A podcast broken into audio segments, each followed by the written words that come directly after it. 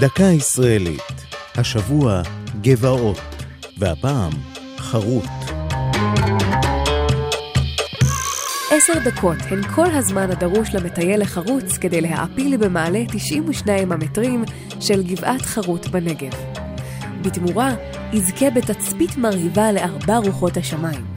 מדרום נשקפת רמת צהרונים, ובצפון, הר ארדון ועמק אדום המפוספסים בכל צבעוני. ממזרח נראית בקעת ארדון ובמערב תמונה ייחודית של מרחבי מכתש רמון העצומים. גבעת חרות קרויה כך על שום צורתה המחודדת והייחודית.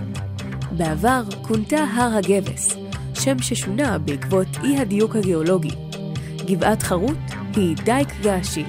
זה סלע יסוד שצורתו כשל חומה, שנוצר כאשר לבה מתקדמת דרך קרום כדור הארץ וממלא צדק, מתקררת בתוכו ומתמצקת. כך נוצרים קירות ואף הרים קטנים, דוגמת גבעת חרות.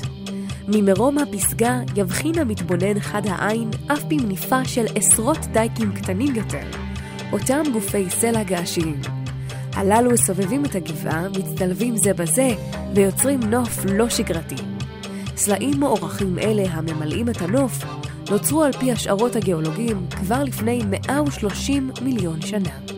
זו הייתה דקה ישראלית על גבעות וחרוט. כתבה שירה אל-עמי, ייעוץ הפרופסור עודד נבון, מפיקה אור זועי סולומוני.